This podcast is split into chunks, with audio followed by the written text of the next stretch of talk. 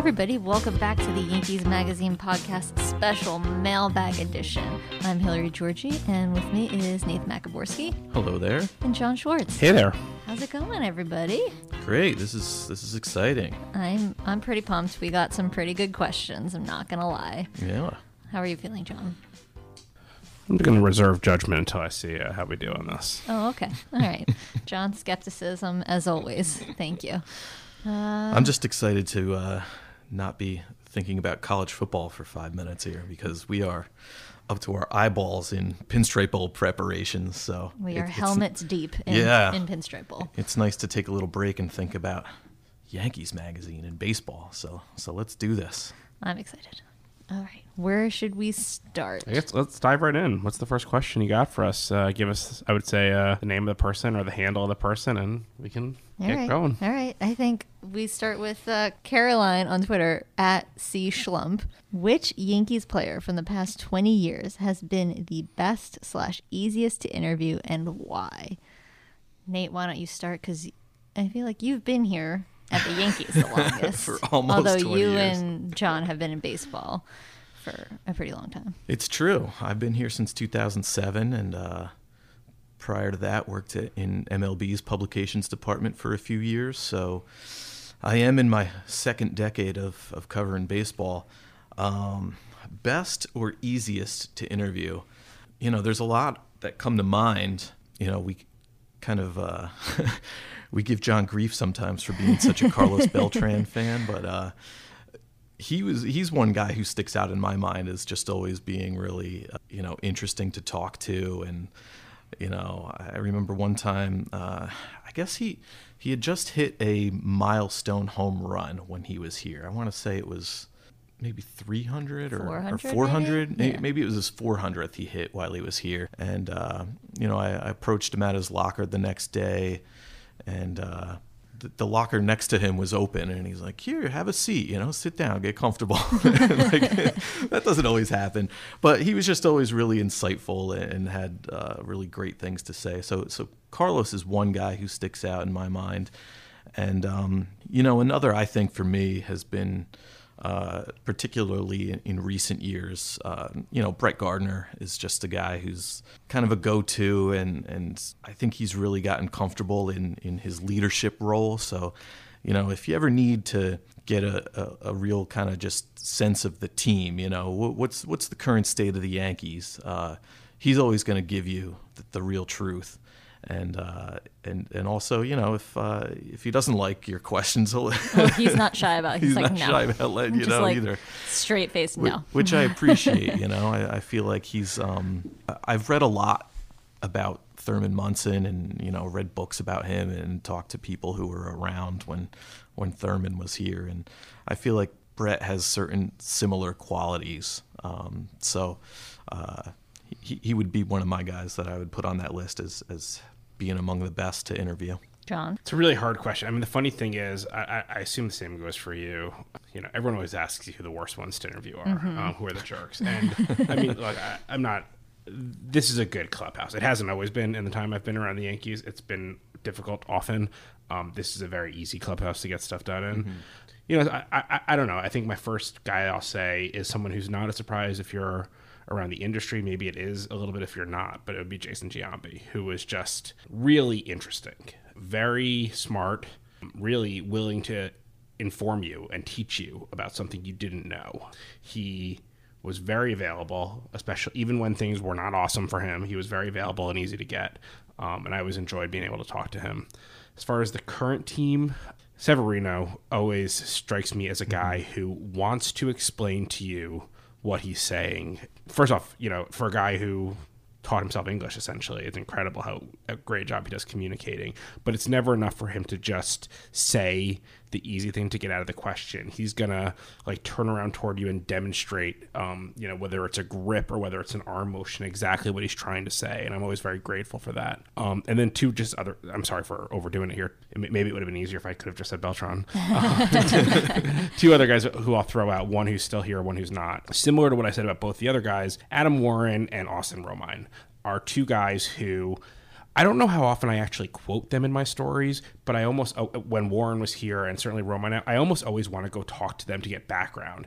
Um, you know, you, you'll talk to a lot of people, and, and I don't mean background like get dirt on guys. I'm saying you'll talk to a lot of people who are going to try to explain, who are going to try to answer your question, and then I'll often go to Romine and say, "Can you explain to me what this means?" Um, really clearly, like not just you know in the jargon of you know the clubhouse, but like when a pitcher is telling me, you know why he wants to do this backwards or whatever. Like, just break it down for me exactly what that means. It, you know, oftentimes I'll understand in general through just my knowledge of the game what the pitcher's saying, but Romine can do a much better job than I can of trying to explain to me why it's important and how I can then describe it to readers in a way that they'll understand. And I'm mm-hmm. always very and, and, and the same thing goes for Adam Warren. You know, a lot of the relievers just will a lot of the pitchers will just talk about things they're looking to do and oftentimes I would go to Warren and just say, Can you explain why Yeah. this is different from what someone else might be doing? And he would always give me that. So I was very grateful for them. Yeah, I agree. John, you uh, took two of the guys that I was going to say. Luis Severino is, I think, I was most surprised by him in how introspective he was and how willing to sit with me he was. When I first did a long sit down interview with him a couple years back. I like I wasn't sure if we would need Marlon the translator, and Sev and Sevi was just like, no, no, I'll talk to you in English, and he was like, and he, it was still pretty new to him. Like he was just learning English, and he was very confident. He wanted to explain himself. He was, and this is after he had struggled mightily in his sophomore season, and he was you know, accountable and just willing to open up about how hard it was and how he wanted to be better. And I thought that was incredible. And he's been, like you said, the same way in the years since then. Every single time I talk to him, he wants to explain, he wants to go deep with you. And it's phenomenal. He's a great resource. Yeah, big And- fan. Big yeah. fan. And Romine is my pal, and he is my go to first interview pretty much every single story I write. He is my first stop because, like you said, John, he will explain things to me that I might not necessarily know or understand. And he is just a font of knowledge in that clubhouse. And the funny thing is, he always tries to say no 1st mm-hmm. And, and almost in a joking way. It's like, nah, go ask him. Right. And it's like, okay, I did ask him, and he said this. He's like, okay, well, let me explain to you what he meant. And I'm Right. like, exactly. like, I get the game we have to play where we have to do the first part of that, but it's like, I feel like one of these days I'll graduate to the point where I'll walk up to him and I'll just be like, yes, what can I explain to you? but that's a great uh, question. Yeah, Yeah. good job, Caroline. Thanks for the question.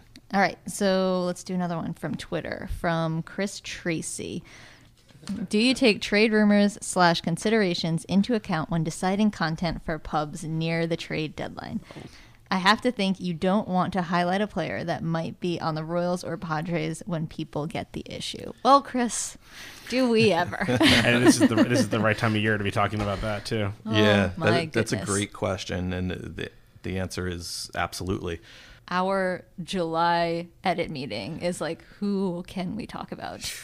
And I'm and I'm always the I, I feel like I am always just the one whether it's cynicism or whatever who every single pitch whether it's June or July or August I'm just like but what if that guy's not here and like mm-hmm. everyone's just faces drop when I say that and it's like I'll, I'll say that about everyone too like we could be talking about Aaron about Judge. yeah, What if he's not here, though? and it's just like suddenly we're writing 14 stories about Whitey Ford and Ron Guidry in our July issue because we think they're safe No, we, we certainly think about it and, and we plan, you know, we, we plan our issues out, you know, maybe a month, month and a half in advance. But, you know, we'll talk in March about, okay, so we have eight issues coming up. Mm-hmm.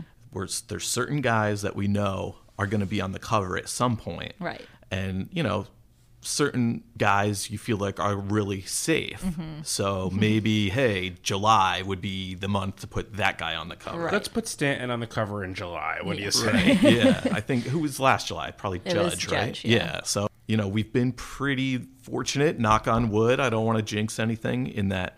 it was about the only thing we were fortunate with last year in covers Yeah. yeah. Um, but we haven't had, you know, a magazine on newsstands featuring a player who's no longer on the no team. longer there, yeah. Um, uh, as long as I can remember. I mean, I remember the, the last instance I can recall of that happening uh, was when Melky Cabrera got sent down to the minors Mm-hmm. uh, the month that he appeared on the magazine. So just going by that name, you know that that was quite some time ago. But yeah, good question, and, and for sure, we we definitely. I mean, we you know the rumors and stuff. We don't know anything that you guys don't know. so- Everyone always asks, "What are the Yankees going to do?" And it's Yeah. just like, I don't know. What did Buster Olney report? right exactly you know when, when we do make a move a lot of times you know my, my friends are the ones who are letting me know that it's happened Absolutely. so uh, we, we don't have any insider info um, but we certainly try our best I would- to uh, I, avoid I'm working on a situations like piece that. right now for spring, and so I was in. Uh, I was lucky enough to be in Aaron Boone's office for a while yesterday, and I was talking to him, and I was just like, "Does Brian Cashman know your Christmas list? Like, I mean, does he have a very clear idea of what it is that you want?" And he was saying, you know, he's involved, and you know, he gets his insight in, and he also admitted that he's checking his phone every minute to wait for that text message from Cashman because you know he wants to know too, and Sure. you know, these things just kind of happen, and I, I, you know, sometimes it's that you get a guy, and other times it's that we're all sitting here at our desks and we all get the MLB.com alert at the exact same time that some guy we thought we were getting is going somewhere else, and it's just like cross him off then. Yep. and Won't be writing about him. won't be writing that story as it turns out. Yeah, great question. Thank you, Chris, for that one. Uh, okay, let's go to the inbox, the podcast at yankees.com. Diego asks Hi, Yankees Magazine podcasters. Really enjoyed the podcast. My question is Is there any former Yankee from any era that you guys never interviewed that you would have loved to interview, like Lou Gehrig or Casey Stengel? I'm gonna. I'll, I'll start this one because I. i love this question mm-hmm. Yeah, I mean, first off, there there's a very long list, and if if you expanded it beyond the Yankees, it'd just be crazy too. But I said this, I think on this podcast, I said it. I certainly said it in a meeting. Whitey Ford has always been just a guy who I kind of wish I could have like spend some time with. Yeah. And obviously, I mean, Whitey's alive and not that accessible and doesn't really do that much. And I don't even know if this is the version of Whitey that I necessarily like want to write that story with. But like, man, those '60s teams, you know. I, sa- I think I said on this podcast, like Mickey was a little scary, maybe. Like Whitey's the guy I wanted to hang out with.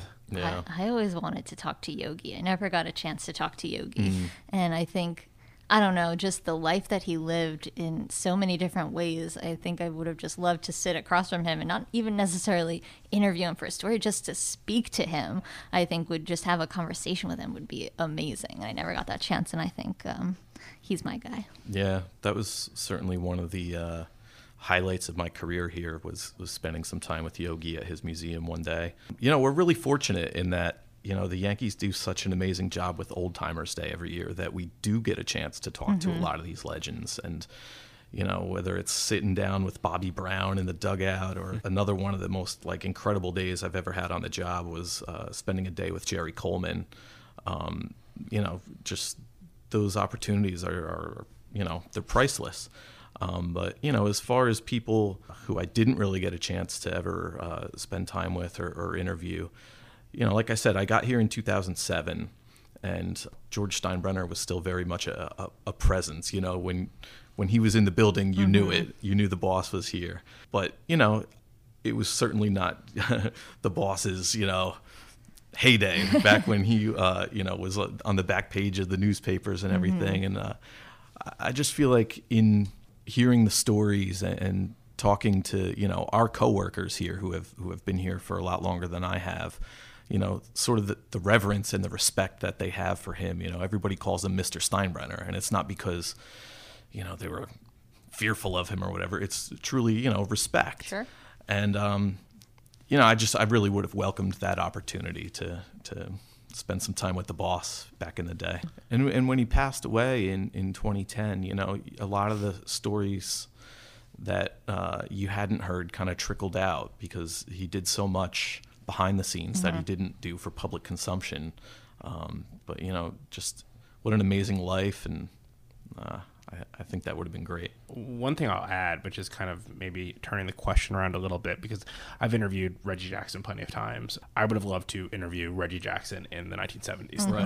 I think that'd be a very different experience than talking to him now. Um, you know, he's still punchy and he still, you know, will, you know, fight you and whatever and not necessarily smile at you when he's answering his questions, but you know, he, he's definitely reflective and not necessarily the, the guy calling out Thurman Munson in the clubhouse. Um, Thurman Munson being, by the way, another guy I would have loved to spend some time with. And of course, you know, my first initial reaction to was like Babe Ruth. How cool Right. would it have been? But I almost feel like, you know, interviewing like, his roommate on the road or, or one of his teammates would have probably been even more interesting. Back to the inbox from Jordan Pinned. What are the Yankees going to do to help win a championship this coming year? I think we're already seeing it. I think I, I- I think the answer is they're going to win two more games in the division series, and mm-hmm. then four games in the LCS, and four games in the World Series. I mean, there is no question that this answer is going to be a cop out. But the Yankees won 100 games last year. Yes. Um, the Yankees won 100 games last year despite overwhelming injury troubles. Missing half their lineup Um, for two months. Yeah. I'm not saying everything was perfect. I'm not saying they, you know, there there weren't things that they could or should do differently. I'm not saying the starting pitching right now is necessarily as good as the Astros or the Red Sox. Um, I'm just saying that I think if you play that division series against the Red Sox 100 times, the Yankees don't lose it 100 times last year. I think the Yankees had a good enough team to win the World Series last year. I think that by getting James Paxton in so far, their rotation is better than it was last year. I think there are still things they can do to improve it there. Simply having things like Gary Sanchez having a better season and being around more, whatever they choose to do with the other side of the infield, um, to with Didi's injury, but then certainly Didi coming back, I expect. I, I think I'm one person who wasn't in any way disappointed by Stanton's first season here, and yet I expect an even better season for him this year. I, I, I just I, I don't know that the team is going to win hundred games next year, but I, I'm perfectly confident that they are one of the teams to choose to win the World Series right now. Yeah. I agree wholeheartedly. I mean, we've talked about this on previous episodes of the podcast about how many things didn't go according to plan this year, and yet, like you said, 100 wins postseason, a series against the Red Sox, who you know obviously that they're the world champs, they had an unbelievable year, but a series against them that could have gone could have gone differently. I mean, those those games, with the exception of one, were all pretty tight. So uh, I think uh, you know I, I feel pretty confident that th- this team, as currently constructed, is is capable of doing great things next year, and uh, I'm sure that there are going to be moves made this offseason to make it even stronger. Um, Yeah, I mean, that's, it, it feels like baseball ended so long ago, and granted, spring training feels like it's around the corner in some ways, but there's a long time left. And the the one thing, it was about a year ago, almost exactly a year ago, that um, the Yankees' number one target of the offseason, Shohei Ohtani, said he wasn't coming, and it was a failed offseason all of a sudden. And then out of absolutely nowhere, Giancarlo Stanton became a Yankee. I think we are kidding ourselves if we think that like the moves look there are a couple players who are coming off the board who yeah were on yankees wish lists and that's too bad i've never been one step ahead of brian cashman and what he's doing. I think there's one time in my baseball writing career when i predicted a move long before it happened, which was that Aroldis Chapman will be traded to the Cubs because it just made too much sense. Otherwise, I have no idea what the man is thinking, and he usually does his job better than I do. Yeah, Cashman's pretty smart. I think I think we're in pretty good hands with him. And you know the, the pressure's on a little bit because I don't know if you've realized this, but since the original Yankee Stadium opened in 1923, mm-hmm. there has never been a decade that has gone by where there wasn't a World Series game at Yankee Stadium. Ooh, interesting. So 2019, Something's got- got to happen. we got to get it done. Wow. A lot of pressure on that statement. Just make sure. Let's call Cashman and just make sure he knows that. Put that in his Ra- inbox. ramp up your efforts. Hi, this is Aaron Judge. You're listening to the Yankees Magazine podcast. Uh, okay, I'm going to combine two questions because they're kind of similar. One is from Joni Giamarino at Joan G Yankee. The print magazine is so exhaustive, covering so much about the team. How long in advance do you start planning an issue? And then couple that with one from Dan Weiss at Dan Weiss 80. Some of your features on prospects and current players are pretty in depth. How long does it take to work on your feature stories? Do you typically know what you want to write about before you start spending time with the athlete, or is the narrative created along the way? I think those two go hand in hand with each other. Good questions. John, you want to dive in on one of these? I think that Hillary and Nate can tell you how much of a pain I am to deal with when What I'm are you trying to talking about? are you um, kidding? No, I. If, if things are, go- I, I love going into a big trip or a big interview with an idea of what I want to write about, and if it's a good story, it will mean that I was wrong about what I wanted to write about. Mm-hmm. My hope when I go on the road or when I start talking to a player is that they. Well, well, let me rephrase this. I mean, if, if I know what I want to write about, then it's not going to be that interesting because it means that I already knew it before I mm-hmm. Mm-hmm. started writing it. What I want is to see something that I didn't expect and find a way to write about that, to learn about that and write about that. are there times when one of us is assigned a story on XYZ person. yeah, and, and you know, okay, I'm going to write about this, and I need to do it in a week, and uh-huh. you know, I'm going to get one interview with him, and that's absolutely. And sometimes they're great, but especially this time of year when we really get like some time and some space where we can do things, I never want to go in cold, Right. Because I don't want to embarrass myself by not knowing what I'm talking about. But I sincerely hope, you know, on any trip I take, that I will get my story somewhere around day two or 3 Yeah, Joni. Uh, so basically, we have what we call edit meetings. We will plan about a month or three weeks in advance that next month's issue. So we'll pitch stories and kind of go from there. Some of them are pitched long before that current month's edit meeting. Like we'll pitch something now that we might want to run in April or May. Um, so it really depends on the story and on the issue, how long in advance we're planning.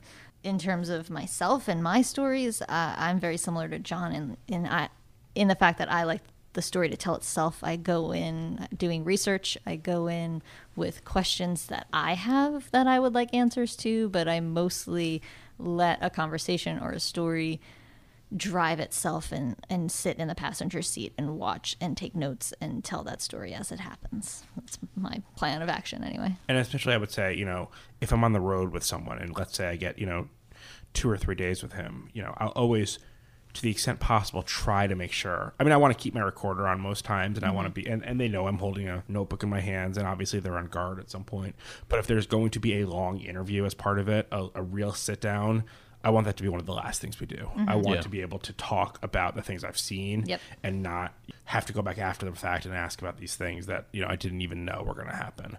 Um, whether it's you know going to Puerto Rico with Carlos Beltran or the Dominican with Severino or Estevan Florial, I want to make sure that if I'm planning a story about Luis Severino in the Dominican Republic and I've never been to the Dominican mm-hmm. Republic. I have no idea what to plan about. I want to see that stuff and then talk to him and then ask about the things I've already seen as opposed to ask about things I'm going to see. I also prefer to do background interviews before interviewing the person himself. So I'll talk to just about everybody before I talk to the actual subject of an interview. So I have kind of information ahead of time about what other people say and try to mm-hmm. get their the subject's opinions on those opinions. And John, you remark on this all the time. I like to write as as I'm reporting, whereas you like to write after you're done reporting. I was literally about to say the exact same thing. What, what I love about this question is that, like, just around this table, it's too. Hillary will write an entire story without having spoken to the main person yet, and then fit it in there.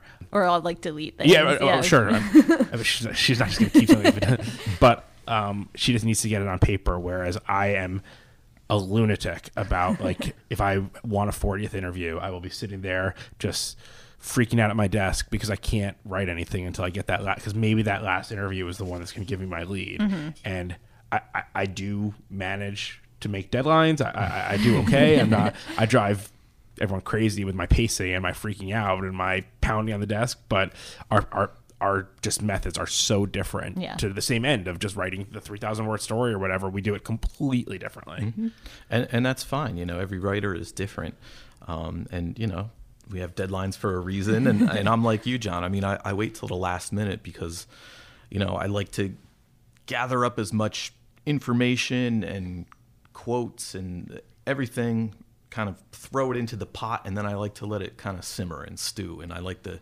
everything to kind of mix together in my head and then when I've got an hour before I got to turn it in that's what I write Nate, Nate, Nate will be the person who's here at 1 a.m uh, But um, you know, I think you you touched on something earlier uh, that I think is really important. You know, sometimes when I talk to aspiring journalists or whatever, like uh, you know, I'll tell them like just how important it is, and it's sometimes counterintuitive in this day and age to just sit back and observe and wait and watch. Listen. Listen. Um, because you know sometimes I'll be at an event or something maybe it's Hope Week or, or something along those lines and everybody gets there the reporters get there and they see a Yankees player and they crowd around him to ask him questions about it and it's like well nothing's happened yet. Like l- let him experience it and and watch what happens and not only are you going to come up with better questions but he's going to have better answers after having gone through the experience Um, so it always kind of baffles me why people just jump all over somebody to ask questions before anything's really happened. It's really funny for me. Also, I'm just you know everything is so digital right now. Everything is so computerized. Um, one thing that I started doing about two years ago, weirdly, is I've become very reliant on paper um, and, and, writing um, by hand. When I'm in the process, when I'm losing my mind in that story, a lot of the times what I'm doing is like just actually outlining, you know, with a pen um, in a notebook as I'm like reporting things. If I think of like interesting like sentences that I want to put in the story, I'll write that in my notebook. There's just this collection of like weird little sentences of turns of phrase or things like that that I want to hold on to. But you know, for my first like three sections of a story, I'll usually write them by hand before I'll type them up. I don't know what it is. There's just something about the way that engages my like brain. It, it, it's very primal in a sense, almost of just like you know this actual you know putting it down there and like leaning over a piece of paper instead of staring into the same blank screen that you know half the time you're just getting nonsense dribble from Twitter on. It actually feels like you're producing something. I feel when I'm writing it on paper, and that's something that I've been trying to encourage a lot of writers that I talk to lately. Like you know, it's just like a way of changing things up. Sometimes just go out of this machine that you're just like completely reliant on and, and, and, no one's more reliant on computer or phone or whatever than i am but you know just do something different for a few minutes and, and I, I feel like it fires a different part of my brain which i find helpful yeah what do you think a couple more Let's go. Let's do a couple more. Okay. Great questions, everybody, so far. From Gino Hovarth at SFLL Coach, what is your most special issue of each season that you look forward to the most? Oh man, this is uh, you know, this is every issue is special to me. Mm-hmm. Let me start by saying that. Sure. Uh, honestly, every every issue of Yankees magazine that we work on, you know, we I know we all put our whole heart and soul into it. So this is going to be sort of a weird answer because the most special issue that I look forward to the most often ends up going in the trash. and that is the World Series commemorative issue. Yep. That every time the Yankees make the postseason, we have an edit meeting, we plan it out, we say what we're going to be writing, and, you know, the the playoff games, the postseason games that happen here. With we, the idea that the Yankees will win the World Series. Exactly. We, we all divvy up our assignments and, and we plan as if we are going to win the World Series. Mm-hmm. So in the event that we do, uh, we have tons of great content ready to roll it out there and have a, something really yep. special for our for our readers. I was, you know, let me let me just state for the record, by the way, the Yankees are also planning parades and merchandise, and we're not the only ones who are sitting here, uh, yeah, yeah. planning out the Yankees World Series no, championship. You, you, Don't blame us. You can't wait until you know the Yanks, you know, the final out of the World Series and say, "Oh, we should do something to commemorate this." You have to be proactive. So it's not our um, fault. uh, it's you know, ten years ago in 2009, the hard work was not for naught, and we produced a commemorative issue that I mean, I still go back and read because I, I just loved it. Um, so that's something that's really fun to work on, and sadly.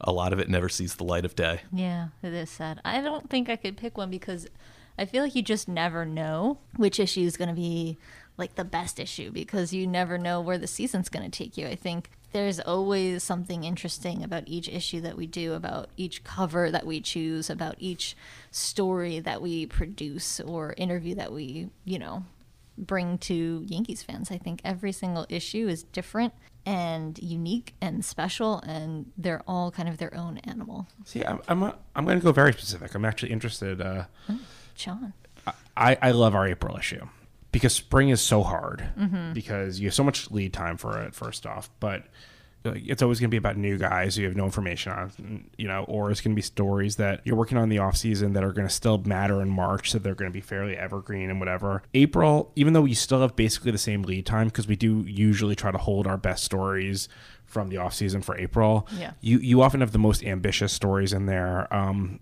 you know certainly I try to make sure that whatever off-season travels I'm doing, I would much rather go in the April issue than the spring issue, for example. Just right. if I have two big things, I, I, like to think at least that the better one will be in the April issue. The April issue, it's the opening day issue. Mm-hmm. Um, you know, you, you, you get that very special feel. It's it, when you start working on it and getting deep into the weeds on it, you get this feeling that oh my god, it's baseball season again, as opposed to spring where you're doing in the middle of winter. Mm-hmm so so I really do love the April issue. I, I think often it is our most ambitious issue.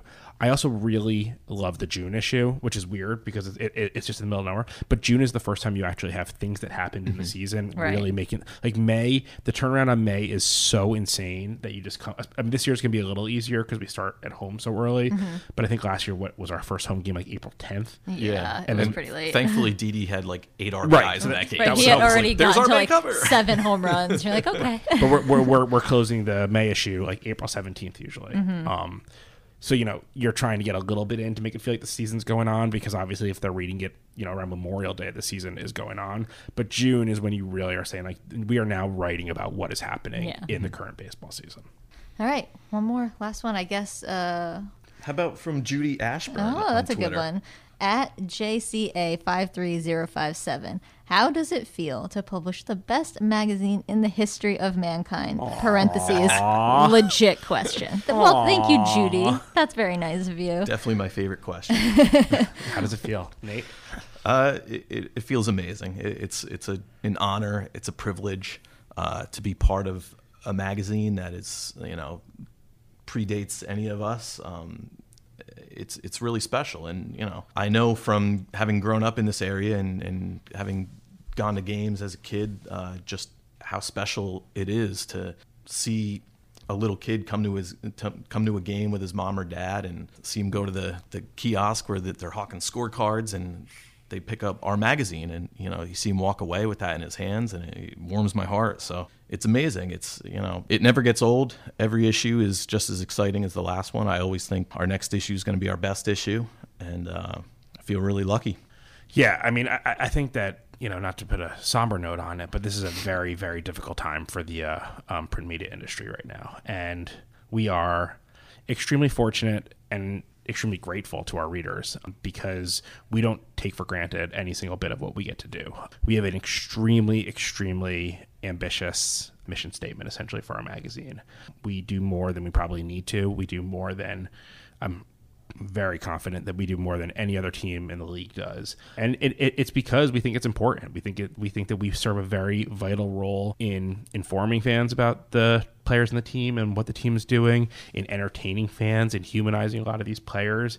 Um, it's part of what comes with being part of the New York Yankees. Is that as annoying as it can be for some people to hear? You know, there's just this drive for you know excellence um, and I feel like you really see that in Yankees Magazine. I've, you know, known and read Yankees Magazine much longer than I've worked here, and you just don't see the level of, you know, professionalism and not to keep repeating myself, but ambition in publications like this that we um, strive for, and you know, that's a very nice and subjective comment about it being the best magazine. Um, I, I sure I certainly agree, but I think there's no question that it's an extremely, extremely good, positive magazine, especially at a time when magazine and print media in general is an easy thing for places to cut and to question. You know, it's a necessity. I think that we always, every day, strive to prove that it is a necessity and that there's value to it. You know, I was just going to add that, you know, we all grew up as sports fans. And, you know, for me, watching sports is just so much more enjoyable when you know stuff about the players, when you know their backstory. Um, so that kind of always guides me wh- whenever I'm writing stories. I'm thinking about the fan who's watching the Yankees, you know, 162 games a year. Like, they're going to root harder for a guy if they know what he's all about Where or you know they're, yeah. gonna, they're going to cut him a little slack if he's going through a, a tough time if they know they feel like you know they know him on a personal level so um, And, and and I'll add to you there. There is no question that that also colors the way you write about them in the future too. I mean, you know, you uh, Sonny Gray had a rough stretch last year. Chris G- Greg Bird had a rough stretch this year. I have no question, no doubt that it helps me in my reporting on the team in general to have spent a lot of time with Greg Bird and to know a little bit about him. That that makes me understand the other 24 guys on the roster better too. Um, You know, the things that we're able to do to humanize these players for our readers, I think that that helps us in everything that we do to understand a little bit more about them and to understand a little bit more about what is so hard about being a Major League Baseball player, what is so rewarding about it too. But I totally agree with you that you know it, I think it's a big service that Yankees Magazine does to make sure that you know the players' stories are getting through to the fans. Yeah, I agree. I'm proud to be a part of the team. I'm proud of the product that we put out every single month, I see how hard we work every single month to get the best stories and to entertain in the most innovative and creative and fun ways so that Yankees fans who are notoriously hard to please are excited and you know happy to pick up a magazine or get one in the mail. I think what we do is it's hard and it's a lot of work, but I think the final product I'm proud of it every single month. So, it's very cool. Absolutely. All right, guys. That was a that was a fun mailbag yeah, episode. thank you to everybody who sent in questions. This was fun. We should we should do it again sometime. We don't need to just do it as mail, but anytime you do have a question, anytime you have a, you're curious about something, I hope that you'll, uh, if you're listening to this now, uh, I hope you'll, you know, reach out and we can, you know, whether it's just us responding to you personally or maybe it's something that for us to talk about on a future episode. But it's uh, it, it's fun to see the feedback we got to this, and you know, a lot of the things that were asked are questions that I definitely would have had of you know people at other magazines. So. And, and questions that I do often ask other writers when I meet them. So Yeah, so keep the questions coming to podcast at yankees.com or on Twitter at Yanks Magazine and check out all of our uh, feature stories and different content that we have. It's on yankees.com slash magazine.